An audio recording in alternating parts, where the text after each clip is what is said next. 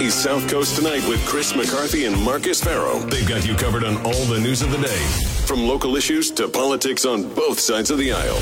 This is the place where the movers and shakers come to be heard, to listen, and where they're held accountable. This is South Coast Tonight on WBSM.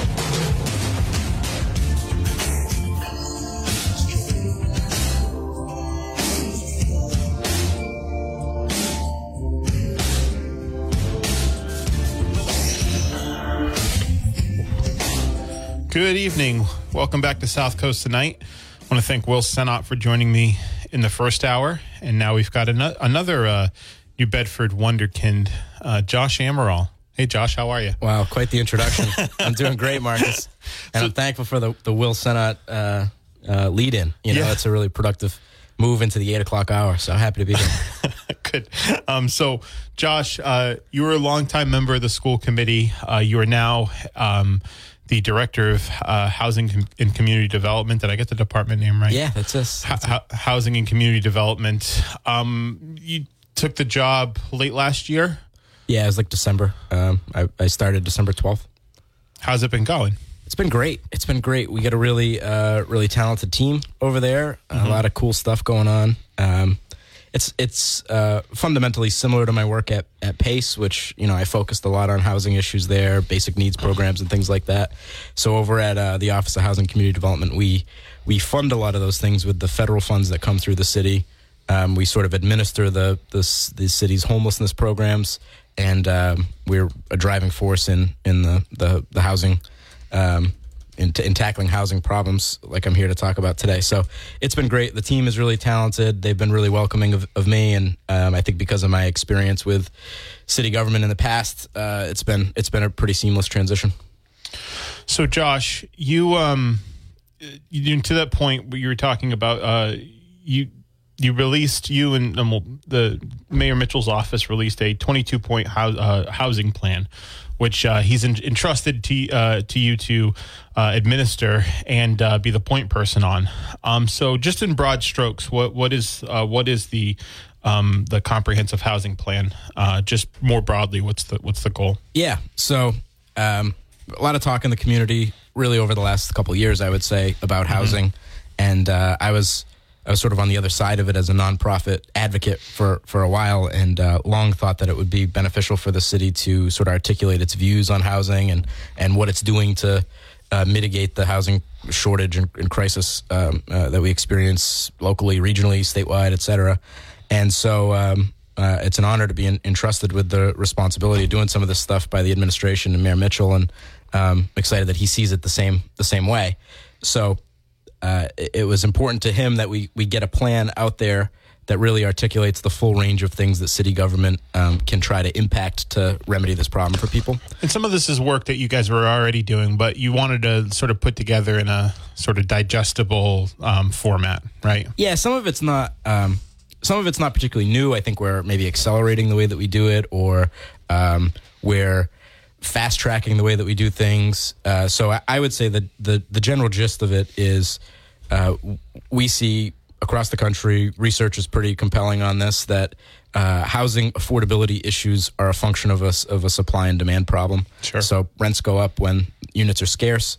All across the country, Massachusetts and New Bedford are, are, are all are all in the same boat where vacancy uh, is extremely rare among among rental units. So we've pinpointed that as the problem, and so the solution to that is to provide more units. So there's a consensus, I think, uh, broadly across the community that the answer to this problem is to build more units. So how do we do that?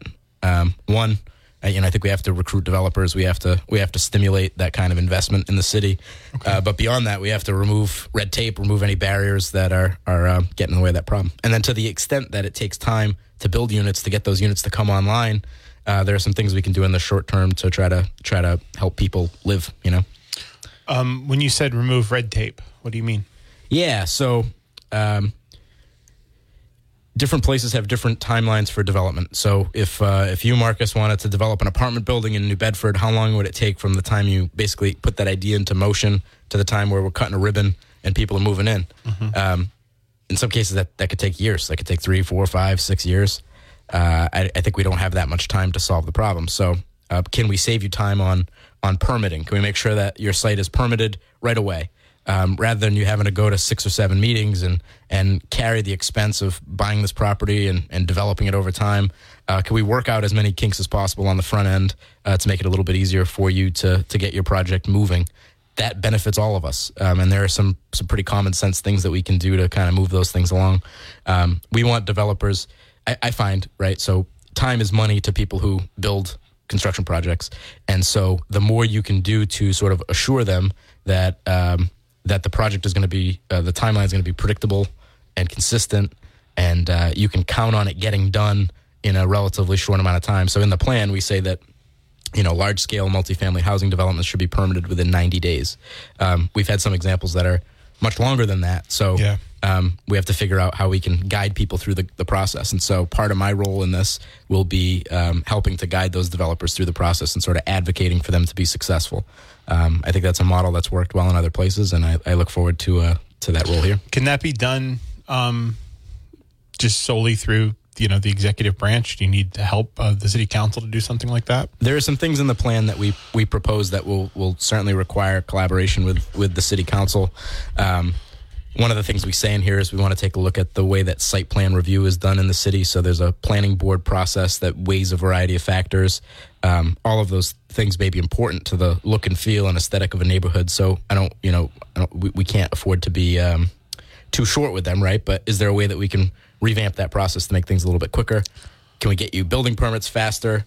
Um, as far as the council's concerned, uh, there's a few things in there about um, parking requirements. Uh, currently, for a multifamily housing development, you need to have two spaces per apartment. Okay. Um, in places like with ready access to the to the coming train or to other public transportation options, or a lot of studio apartments or one bedroom apartments where we don't expect that residents are going to have many cars. Um, can we can we do less than that? Um, because if you take like two parking spaces, that could be the equivalent of an extra apartment.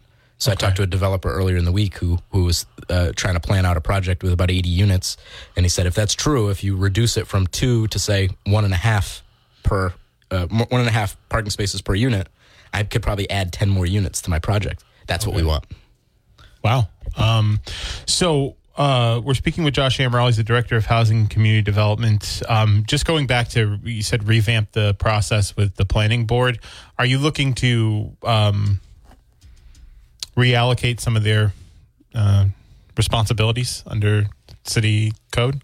I think there are some things that we can look at doing um, administratively, um, but that that really re- requires a whole review of, of just the process and talking to all the stakeholders involved to figure that out. But um, another thing that's come up as as a suggestion uh, in a lot of different places is the use of accessory dwelling units. So the idea that you'd use like an outbuilding or a, an attic or a basement and convert that into somewhere where maybe Shane, a, Shane Burgo came in to talk talk about yeah, that. yeah. It's. I mean, I think it's a fantastic idea. Now, um, I think being realistic, there's not.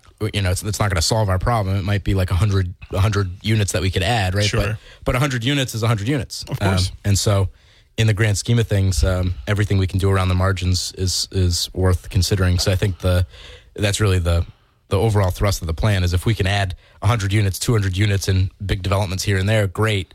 If we can add 10 or 20 over here, fine. Let's do it. We need to do it every way we can. Speaking with Josh Amaral, uh, we're talking about the the comprehensive housing plan that um, he's taking point on as the director of housing and community development uh, in the city.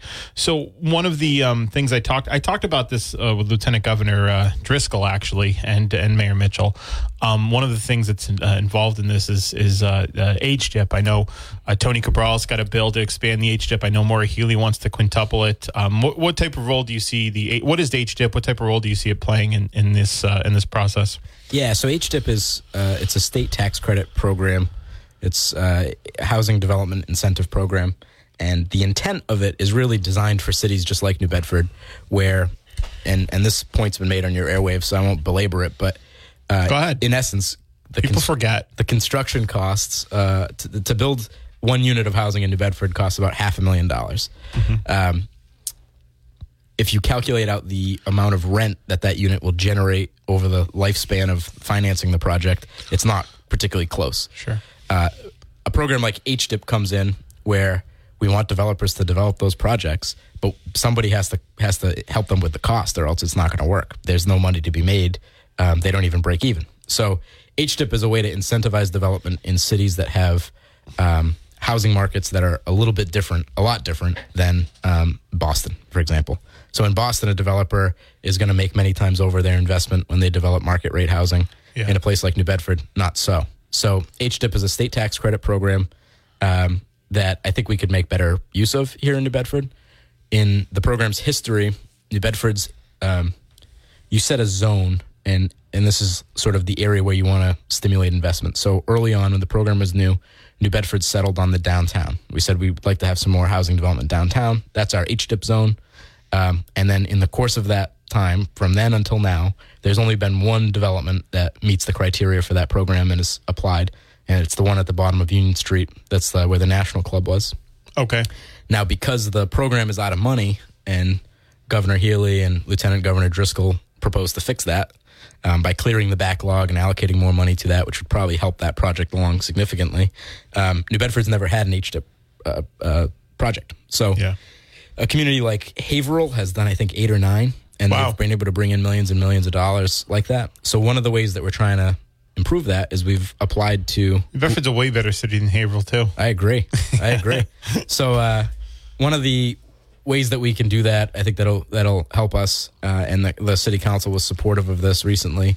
Is uh, we've submitted a new application to the State Department of Housing and Community Development uh, to expand our HDIP zone to the whole city, right? So uh, any corner in New Bedford uh, would be eligible for that. So if we have a development that fits the criteria for the program, we'll put it forward or help the developer put it forward, and uh, hopefully they can work that out. So the HDIP zone. uh, I'm sorry, you might have said this. Is it still going to be downtown? The downtown area. It'll be the whole city from. Uh, so you can just make it the whole city. yeah, it's kind of like, um, like you know, So what, why they why they make it downtown? It's like yeah, like why don't they make the whole plane out of the black box? You know? Yeah, I think that's a that's a more recent development where cities figured out you could do that. Good. Yeah, originally it was uh, it was you couldn't. I I think You had was you had a to pick a you had to pick yeah. a radius, and now you can now you can make every yeah. every zone. It, it underscores the the point of this plan though, and sort of the approach that we're taking, which is like let's not leave any stone unturned. Yeah. Let's uh, let's figure out what we can do to to position ourselves well to be ahead of the game on housing development. So that's one of the things we can do. Uh, big believer in that program. Uh, Representative Cabral actually wrote a great uh, op-ed uh, over the weekend. Commonwealth Magazine. It was in Commonwealth. I think it was in the Bedford Light as well. Um, sort I of didn't read it extolling the virtues. I'm yeah, there- sorry. there's some there's some um, there's read more. conversation about that at the state level because in some corners of the state it, it, it's a little counterintuitive. It makes sense in a place like New Bedford. It makes Mm-hmm. place in a, it makes sense in other gateway cities. Um, there's a lot of housing advocates up in Boston proper that are like kind of scratching their head. Why would we give? Why would we help developers? You know, with, with these kinds of projects, they should be making money themselves, right? We, we usually yeah. give money to um, to subsidize those apartments. In this case, we don't. Uh, Yeah. Why would we do that? But I, I think you really have to understand the nuances of the New Bedford development market. It's key here, and um, a project could get up to two million dollars right now. I think they want to raise the cap to five. Um, those still don't really close the gaps entirely, so it's just one tool. So uh, we're speaking with Josh Amaral. Uh, if you want to call in, you can at 508-996-0500. As soon as I said that, there was a caller. That's pretty good. I spoke it into existence. I know there's been a lot of talk on the airwaves today about this, but um, but the, the phone is really a sight to behold. This is like a It's, it's- like a like an original a thing. Nintendo. It really is. I, you know, when the eng- engineer brought it forward, I'm like, I like the aesthetics of it. That's about it. It's kind of retro. Yeah, like something new would look like that as like a gag, you know? Yeah, when you said Nintendo, uh, this was probably built around the same time the original Nintendo came out. I'm not exaggerating. Yeah. Good evening, you're live. Hello, Mr. Amaral. Hey, uh, I, I, I'm, I'm guessing I might agree with you on on just sort of the overall approach here, but I'm kind of curious. Like, can you walk me through just kind of how we ended up in the place we did with how hard housing is to build in New Bedford? Because, and I guess cities across across the country. Because, to my mind, like when when New Bedford was really rich off textiles and whaling and everything else, like I don't think the mansions on County Street needed a bunch of permits to get pulled. Like, I don't think the triple deckers or the duplexes in the North End, like, I don't think they needed to go before a planning board for five months. Like, how did we even end up in this place where, you know, um, there are just so many layers of big government, everyone getting a say, people like home builders needing a lawyer just to build a duplex? Like, wh- like how did we even end up here? Because to me, it seems totally crazy that folks can't just build what they want on the land that they own. Yeah, I, I actually I appreciate the point. I think um, I would love to see like that retrospective on like New Bedford housing over time. Um, we call it out a little bit in the introduction to the plan, so I would encourage you to check it out for sure. But um, there's a section in it. I, I have it before me. Some statistics that are kind of interesting. So across the United States, uh, there was a report recently done uh, by a, a group called Up for Growth and uh, they say that the United States needs 4 million more housing units than it currently has to meet the needs of residents across the country. Massachusetts is short over 100,000 units itself. Um, and those numbers have doubled over the course of the last decade. And there was a piece in the New York Times recently, uh, kind of getting at that. The headline was "The Great Construction Mystery," and it's it's how basically the economy in the United States is three times as productive as it was in 1970, but it's actually less productive in terms of construction. And I think some of that is what you articulate. Uh, there's red tape associated with, with permitting, with um, with job safety requirements, with reporting, and um, it's not to say that those things aren't aren't necessary, right? You know, I'm sure work work is much uh, construction work is much safer than it once was. I'm sure you know we should be taking all those precautions, but they all do add some time.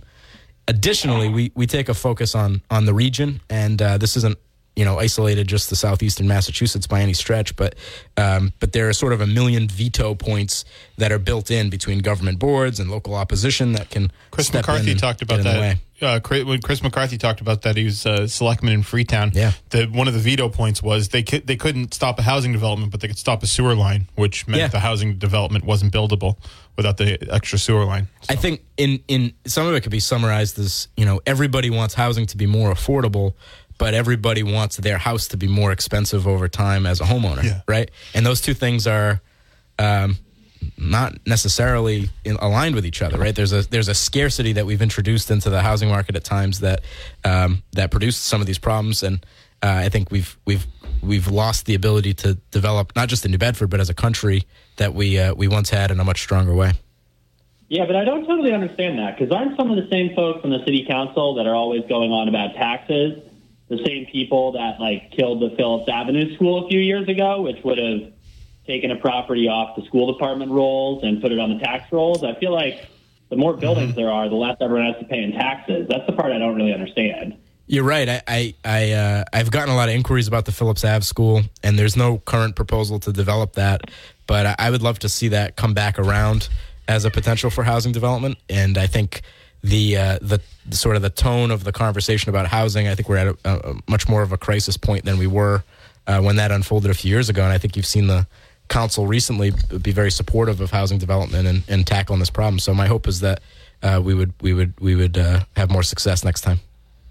All right. Thanks for thanks for talking with me. Have Thanks good for the call. Thanks Yeah. for the call. Hey, we've got a few calls on the line. If you want to just hold, we're going to take a break. We'll be right back. This is South Coast Tonight. Welcome back. Uh, Josh, we've got some calls. Let's get to them. Good, evening. Good evening, Chris and Marcus. Good evening. Um, you know, I, I'm catching uh, just a little bit of this show just now as I was walking in the house. And um, I, someone made a comment just a little while ago, I think the last caller, about uh, why do we have zoning? Why do we have rules? Well, we need them because um, we need them for safety. And um, I, I think of um, New, New Bedford, how close these tenements were. I'm sure the zoning, I, I'm sure there were no rules at, at one point in time. It wasn't like it was today for populations of people. That's a good point. So those, those are important. I kind of wish, um, driving through the, the city, I see a lot of housing, tons of it. But if it could be put into the um, an ownership of people, uh, Yep. they look in disrepair. I don't know who owns them. There doesn't seem to be any commitment to like take care of it. Like when you own something, you want to take care of it. And um, uh, in some parts of, of the country, there's companies buying in the Sun Sunbelt area houses, like neighborhoods, just buying them all up and making them just for rent. So Yeah. um, I, I would hate to see that, but and, and this is kind of a crazy idea, but really, suppose we gave uh, a family that wants to mo- mo- move in, let's say young people, and they and and you know they, they a, a, a way of being committed to, to the area. Suppose we gave them fifty thousand off their house. Would it be so bad if they lived in it for 10 years, if they became part of the community, Well- if they owned it, if they put their parents in it, like especially a multi-family. Like I'd love to see families live in those again, like Yeah. they used to. I have I have just the uh, I have just the solution for you. Um, What? So in our plan, in our plan, it was from your, from your mouth to our ears. Um, in our plan, we so w- my office, the, the Office of Housing Community Development, has has long offered a first time homebuyer program. Um, What we propose in this plan is to use some of the city's federal uh, ARPA resources to uh, sort of im, im, you know sort of improve the offer for for that program. So what we're proposing here is that we would help someone with up to five percent of the purchase price of a one to three family home that has to be someone's primary residence, so it can't be like an investment. You got to live there, um, and this would be up to a maximum benefit of forty thousand dollars. Um, and this wouldn't preclude you from taking advantage of other first-time homebuyer programs and things like that. So there was a really successful program offered by an agency called Mass Housing uh, last year uh, that was immediately oversubscribed. They called it the Mass Dreams program. And there were some people who were able to take advantage of that and some other first time homebuyer programs. And they got like fifty, sixty thousand dollars, like you're saying, to help them move into that house and uh, build equity in the house. And, and, um, you know, you think that those people will pass along the units in an affordable way to their tenants and they take better care of their properties generally than, than investors in properties that are not owner occupied. So we absolutely see the benefits of that. We also have a we also propose uh, increasing our funding for uh, we have we have an emergency repair program that helps people with like emergency needs where um, you might have a, a a, a, a roof issue with water get into your house, or you might have some kind of interior uh, issue that's really uh, getting in the way. So we have a few financial assistance programs that we use. We've got another that's about housing accessibility. So if you have a loved one, for example, that uh, suddenly needs like a like a handicap ramp or uh, other accessibility features added into the home, we can we can help with some of the costs of that. So on the bigger scale, we want to see housing development. We want to put more units online and, and, and try to make housing a little bit more affordable by increasing the supply. But in the meantime, we also want to help people with uh, with some of those programs. I also don't want to lose sight of your earlier point about zoning and planning and things like that. Absolutely agree. They're very important. And in New Bedford, we take a lot of pride in the physical appearance of our city uh, the, the the planning efforts that, that come to, and I think there's a sort of a palpable sense that when you drive through the city of New Bedford, um, you're driving through a place that's that's thought out, that looks good, and uh, has, it really looks better now than it ever has. Other communities, not so much the case. So we don't want to lose that in any eh, by any stretch of the imagination, but we do want to be thoughtful about not creating more barriers for housing development. So. Uh, you know, we got to thread that needle. There's going to be a happy medium between all those outcomes, but uh, but definitely appreciate your sentiments. I would love to see, um, well, the multi-family, it was particularly for your family, like your grandmother, the whole family could, could li- live in it. It would solve some social problems like the grandmother, the middle-aged people, the people with the young couple. Everybody's caring for each other. Yeah, I I grew up in a house like that. But, yeah, of three fam of you know um, multiple f- families, and there was a sense of unity. Uh, people had pride. They all shared the same tax bill. Um, there were three sisters that had a three family, and they definitely did not want to live with each other in the same Yeah. space. But Well, they had appreciate your the three thoughts. family. Yeah, Th- thank you so much. Thank, thank you. Appreciate the call. Good evening. Uh, do you hear me? Yeah. Yeah. Okay. Uh, so that um, I really appreciate these last two callers. So that's a really important aspect of uh, how we, you know, uh, reinvigorate the uh, the older buildings. Uh, you know, it's been done for a while. So they used to have a thing called sweat equity. Yeah. You get a low, uh, very, low, you know, when interest rates were high in the 80s, they came up with this program. I think it was funded federally and by the state. And you would you were locked into ownership before you could sell for a while, and you got a very low interest loan. Do, do you? Do you? Uh, we got we got credit, some. You got credit for. We know, got some calls and Snapchat messages. Do you have a question for Josh about his, about the housing plan? Uh, well, I, I, I think I think those programs to get people into ownership are important, and then the the alternative is if you don't do this, you get landlords that try to squeeze as many people as they can, and we- we have the result of you know tragedy like on a Acushnet Ave. Yeah. Well, I, we think we agree with you, and, and thank you for your support. Appreciate the call. Um, so uh, 508-996-0500. We had some uh, app chat messages and stuff too. We're going to get to in a second, but I wanted to give you an opportunity, Josh, if we didn't cover something that you wanted to talk about, uh, to talk about that. Um, some points of emphasis that you wanted to make. Yeah, well, I'll go through. You know, so again, the, this plan uh, it's called "Building New Bedford: Strategies to Promote Attainable Housing for All in a Thriving New Bedford." I call it the Amaral plan. I don't know if that's appropriate. uh, building New Bedford, these strategies, um, but uh, but it, it, it really it, it's really divided up into uh, six key areas. So. Uh, I, I would encourage anybody to go and, and check it out. It's on it's online. It's on the city website. It's on the Office of Housing Community Development website. Um, and those six buckets are facilitating new housing production across income levels. That's definitely number one. Uh, making use of existing housing stock and space. So we've got a lot of vacant buildings. We have um, vacant commercial space, vacant residential space. We've got old school buildings. We've got uh, city-owned parcels that are are just kind of sitting there.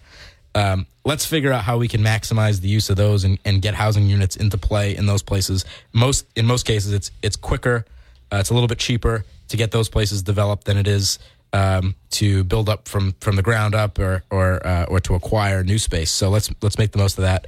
Promoting home ownership and independent living to the last couple callers' points. That's got to be a, a priority. Updating the regulatory framework. That's when you get into all the zoning, planning, permitting. Um, what are the red tape type things that we could be we could be helping developers get over those hurdles? Uh, establishing a regional approach on housing issues. That's that's an important one. Maybe we could touch on that a little bit more. And then addressing housing instability and homelessness. So uh, unfortunately, a lot of the uh, sort of interventions and policies that we propose uh, will take some time to implement. We know that there are people struggling today with housing, you know, affordability issues and things like that. So how can we help them, you know, stay stably housed and and uh, get connected with the right programs? So, Josh, um, I'm gonna what we'll do is we'll take a break, uh, and then I got a few questions. If you can handle them. That's what I'm here for. Download the WBSM app and listen to us everywhere. One's on the left, left, the other on the right. Right. But they're both ready to call it right down the middle. More of Marcus and Chris on South Coast tonight here on WBSM. Hey, so Josh, one of the um, well, one of the I got some app chat messages. We're gonna get to them in a minute. Uh, thank you for app chatting as well. One of the things that's really important is. I think that will. The, it was. It was. I think an important component in this, and uh, there are some people. I think you know both Mayor Mitchell, members of the council said this that the Community Preservation Act and that money is really important, and it plays a, a it plays a, a, a role in your in your housing plan. Um, can you can you tell us a little bit more about that? Yeah, absolutely. Oh yeah, that's the wrong mic. Oh yeah, yeah. You gotta I'll be good at this one day. just. I mean, it it, um, it reminds me, Marcus, of one of the last times I was here with you. I think I think about eight minutes into the show, we were preempted by a college football game. So, we finished so, the hour. So, so, Yeah. I remember that actually. Just a quick little story. Uh, I didn't know about this. No one told me, but uh, you know, we have to air football games sometimes uh, uh, on Saturdays, and so you were here from like four to. You were here from like four to four forty-five, but from four thirty to four forty-five. There was just nothing on the on the air. I was I was usurped by the college football, and then you- Somewhere there's a you- great 15 minute lost tape you- segment that we recorded. You, know, it's just a shame no one me hear. and it. said, It's the lost tapes. I was thinking about that heading in, but but uh, uh, anyway, very important. Uh, uh, uh, the Community Preservation Act. Um, you know, I think there's been a lot of discussion in the context of the ballot questions about the value of the Community Preservation Act and how it's leveraged, you know, a lot of state money and and contributed to a lot of a lot of great projects. Uh, the Community Preservation Act is uh, basically spread over three different categories of project. One is uh, historic sort of preservation, historic resource, open space and recreation, and then there's community housing. And so the way that the CPA has historically worked is the minimum that you have to allocate to each of those three categories is 10%. percent The rest is sort of unallocated and can go to any category. yeah. So what we propose in the plan, and this requires collaboration of a few different layers of government because it's not strictly under the control of the administration. It's, there's a community preservation committee, um, and then the city council votes on the projects as well. But what we're calling for in the plan is that the Community Preservation Committee would set aside 20% rather than the minimum 10% for the purpose of community housing. And I, I think this really draws into focus that uh, the CPA is a valuable tool for increasing uh, housing units and, and, and the affordability of housing units. So there is an income restriction on the units that are created through the CPA, which is about 100% of it is 100% of the area median income. So, um, so you, you have to meet the income guidelines to live in a unit that was created with CPA funding or received CPA CPA funding, and we see a lot of projects that might have a gap of you know I don't know hundred thousand dollars, two hundred thousand dollars that need that are needed to make them go, and so uh, the Community Preservation Act could be used to close some of those gaps for developers and, and create affordable units for New Bedford residents. Uh, you know what more could you want? So um, I think it's a valuable tool, and I, I, think using it increasingly for housing is something that uh, we've heard from from advocates in the community is something that the city should look at, and so I'm glad that it made it into the plan. So, um, your your taxpayer in the city is it made a taken a major hit in your tax bill the the CPA? I don't know the exact. I, I think there was some research. It might have been a few years ago that said like the average tax bill r- resulting from it is like like forty dollars a year or something yeah, like that. Exactly. And, yeah. Um, you know, I'm sensitive to the fact that you know, you know, nobody likes to see their tax bill go up, but I think if you lose the Community Preservation Act, um, you're liable to see your taxes go up even more because there are some city funded projects that are assisted by the Community Preservation Act. So exactly. it's not necessarily a um, a trade off that uh, you walk away from. Sometimes, you know, I've heard the expression you sort of step over dollars to pick up pennies. And uh, this is a case where the 1.5% surcharge that comes with the CPA uh, seems like it might provide some relief to taxpayers, and, and, to an extent it would, but there would be other costs that would offset it. So it's a little bit more complicated. Once you factor in the state dollars that come down to match, I think um, I think the program has proven to be pretty valuable. Yeah. Yeah, no, I, I, I, totally agree, and I think anybody with, uh, I think their head on straight would agree uh, with you as well. Um, unfortunately, I think there's some people in the city government and elected positions that uh, don't fall into that category. So, um, so, so, Josh, uh, someone's asking. Uh, we got an app chatter from Washington D.C. Um, says the city talks about all, helping all these developers build housing. How can we help the mom and pop landlords, quote mom and pop landlords, invest and play a major, minor, major role in city development? Yeah, I, I, mean, I think there are some things we can do to to streamline uh, and, and make life a little bit easier for for those sorts of developments as well and uh, you know by by no stretch are our sights set necessarily on developers that are outside the city. Uh, the focus and the plan on larger multifamily developments is you know that's just the quickest way to solve the problem. So you know if you if you get a developer that wants to take on a mill building and put 200 units in it. Um, that adds up a little bit quicker than three units here and there, but that's not to say that we don't value the uh, the impact of smaller developers in some cases, and we call this out in the plan too, um, we, we want to incentivize and increase the number of smaller developers we have uh, in particular nonprofit developers, because there are some sites that are not particularly lucrative development opportunities, but could be developed nevertheless. So, a vacant parcel, for example, we have a lot of neighborhoods that might have um, like a triple decker. There's a vacant lot and then another triple decker on the other side. Mm-hmm. What would it take to get a triple decker up there in the middle? Uh, yeah. Some zoning changes, some zoning relief, because uh, while once upon a time you could build those three houses there, one was torn down and uh, the current zoning doesn't allow you to build a house of the same size on that lot, even though it would fit perfectly. So we got to change that. We got to we got to uh, try to try to try to facilitate that. But that's not a particularly lucrative development. Some out, out of town, you know, housing development firm is not like eager to do those projects. But smaller uh, local developers are. We have the state receivership program also, which uh, takes like sort of the dilapidated. I did a program. receivership house actually. Yeah, yeah, yeah. So some of those are. Um, are also great, and, and you can work with local developers. Yeah, um, they don't have to be nonprofits; they can be small contractors and things. And um, we've we've seen a number of houses restored to productive use, and there are a lot of houses in the city that, whether they meet the criteria for that program or not, might be sitting there tied up in probate, and just you know we could get them back, and somebody living in that house tomorrow, uh, not not tomorrow, but in a short period of time with a concerted effort to uh, and there are receivership projects that take CPA funds as well. So that's, that's I right. think it's, I think it's an important point to make. All right, let's we're going to take uh, another break. Hey, welcome back. Let's go to the phones. Good evening. Hello. Hey. Hello. Hey. Hello. All right. Hi. Uh, first, I want to laud you, uh, Josh. I read the report. George, is that you? Yes. Hey, George. I read the 32-page report, and it has uh, all kinds of things to help out you talked about a lot of this at our forum. Well, one could, um, well, that that was a good forum too. Thank you. Um, a lot of it depends upon collaboration and cooperation and uh, proper referrals between all the agencies involved, which you did a great job of summarizing them. And uh, I can only hope that they can do that without having to hire extra staff. Uh, now, on uh, um, Tim's show on Wednesday, I asked the mayor if he he had any idea of how many evictions to expect since the uh, uh, COVID moratorium on uh, evictions expired Yep. last day of the month previous. And uh, did he have any uh, contact with the uh, housing court? Uh, how many judges are there? What do they expect? What can we expect in terms of um, evictions coming?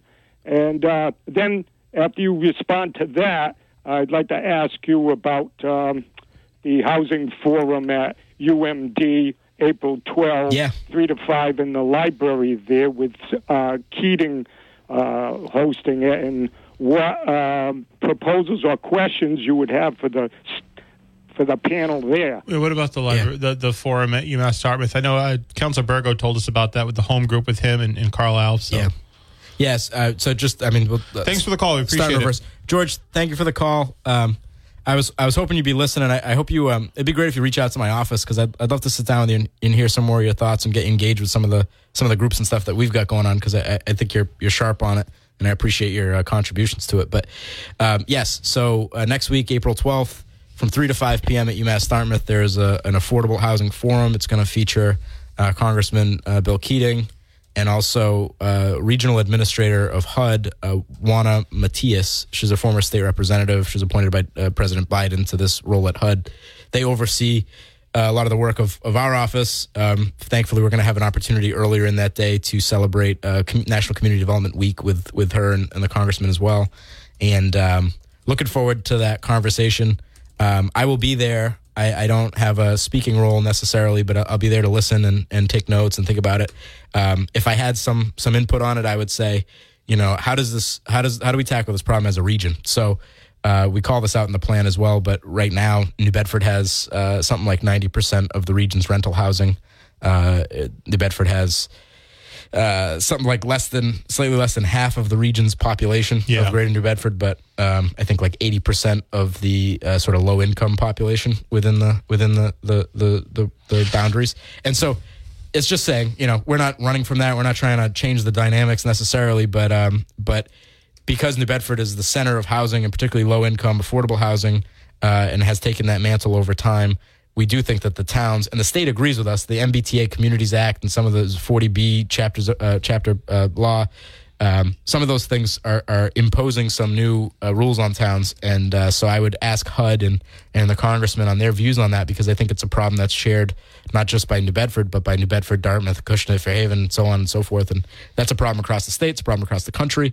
But I think we have the ability to sort of set our own destiny as a as a city, uh, as a region, and uh, we can come up with that and decide our own fate rather than leaving it to state officials to decide what's good for us. On the first point, yes, concerned about evictions. Uh, we have a number of agencies. We have some more money going out uh, in terms of rental assistance. That's one of the things we touch on in the plan. Um, that doesn't cure everything, but if you're facing an eviction because of non-payment of rent because you lost your job during the pandemic or you've had some other hard times since then, uh, we want to make sure that you're not going to face uh, on-street homelessness and uh, you're going to be able to be diverted into either a new unit or you're going to be able to pay the back rent at your unit. Um, we've tracked the housing court movement very closely. It seems like the housing court in our region has been a lot more active. So I don't think the backlog of evictions is as severe as it is up in the greater Boston area because, uh, fortunately or unfortunately, our court's been moving those evictions along during the pandemic, regardless. But um, there's been some coverage on that. But uh, but we'll be we'll be following that very closely. So appreciate the, the mention of it. So, Josh, um, we got a few minutes. Um, anything else that we might have left out? Anything else you want to mention? Where? Can, how can people contact uh, your office? Yeah, so um, we're on the city website. Uh, I find sometimes the best best way to find us is to Google, you know, New Bedford Office of Housing Community Development. Um, but it's right there on the on the city website. You can call us at 508 979 1500 as well. It's the best way to get in touch with us if you want to access some of those financial assistance programs or uh, find out more or, you know, ask me a question directly. You don't have to wait till I'm on the radio a couple times a year. You can just give me a call or Oh, I'd like email. to have you on more, Josh. If, Yeah. if, No, if you're always- able to. always willing to. Um, And I would say this: um, if you are listening somewhere, and every day you look outside your window and you see like some some vacant building, and uh, it's just sitting there, and it could be used for housing. Grab a hammer, some nails. Before you do that, let's make sure you get a permit. But uh, but I would reach out to us. Let me know what what's what, what you think could be developed out there. It's a it's a small city, but it's a big city, and uh, I spend a lot of time just driving around and kind of like looking and seeing what we could do. And there's some hidden gems out there, uh, particularly in the areas that are soon to be connected to the to the train routes. Um, so I think you know we want to make sure that we're doing development in a smart way and we're protecting the, the needs and, and interests of New Bedford residents. Um, but we also want to make sure we're adding to our housing supply and and uh, developing everything that we possibly can to uh, to impact this problem. Affordability comes through putting more units on the market. It's just that simple. If you want more affordable housing, we need more units. Tenants have more options. Uh, landlords are not able to charge the same premium if their tenants have options, and that's how you level this thing out. We got to get this thing uh, balanced out and, and, and make make sure that the city remains livable uh, or becomes livable for, for for all of its residents. Oh, it was very nice. Um, yeah, I, I'd like to, you know, if you if you'd like to come on more, you're always you're always welcome on the program. If I knew this was going to be a, a twice a year event, I would have I would have made a, a bigger deal of it. You know, Well, I'm a I'm a Put big fan of the program. I'm listening. Uh, you know, I listen all the time. I appreciate it. I follow the lore of the show. You know, Oh Lord, the, yeah, you know the You- Billy well, Whizbang Josh, winners of the world. Josh, yeah, Josh, um, Josh brought donuts. He's following in the footsteps of Mayor Scott Lang, so we really appreciate.